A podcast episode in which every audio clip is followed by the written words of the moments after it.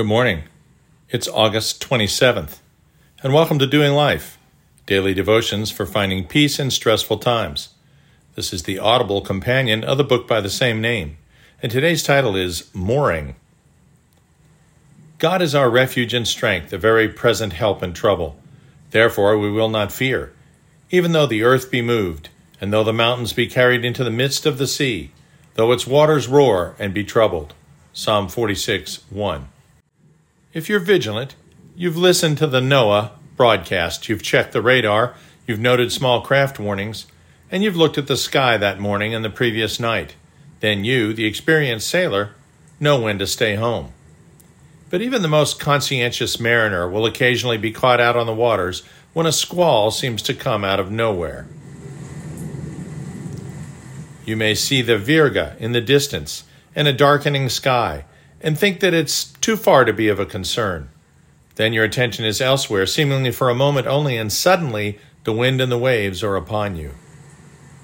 Hopefully, you're always ready for this eventuality, and in less than a few minutes, you drop or at least reef your mainsail, roll or furl a portion of your jib, and if you're close enough, you head for the barn.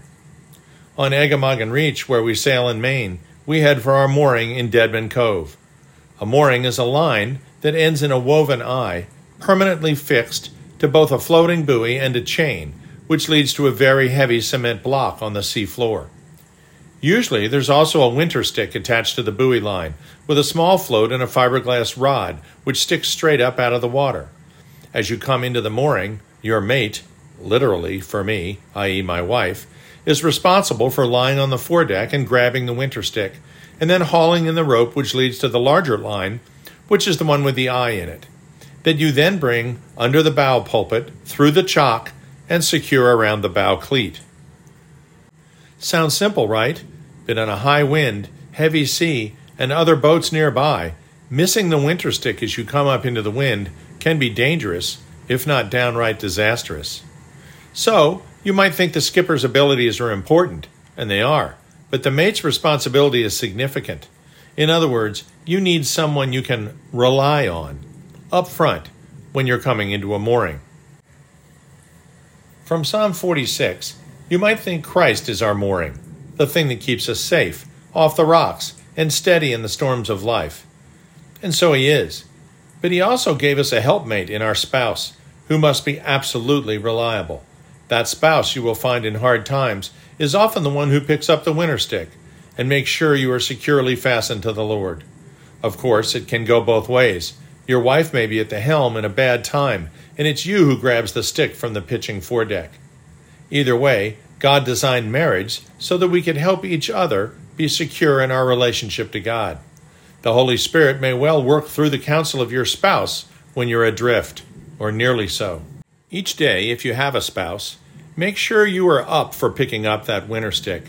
Make sure they can depend on you no matter the weather conditions in your lives.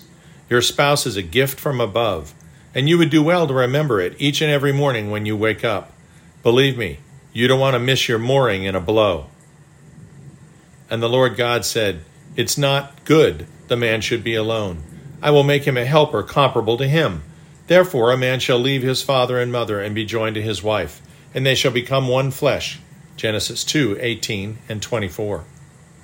Therefore, do not be unwise but understand what the will of the Lord is. Give thanks always for all things to God, submitting to one another in the fear of God.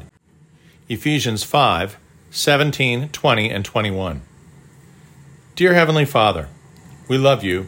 Thank you that you designed us so that we become one with our spouse, knowing we can rely on them to lead us to you when we falter in our faith. Amen.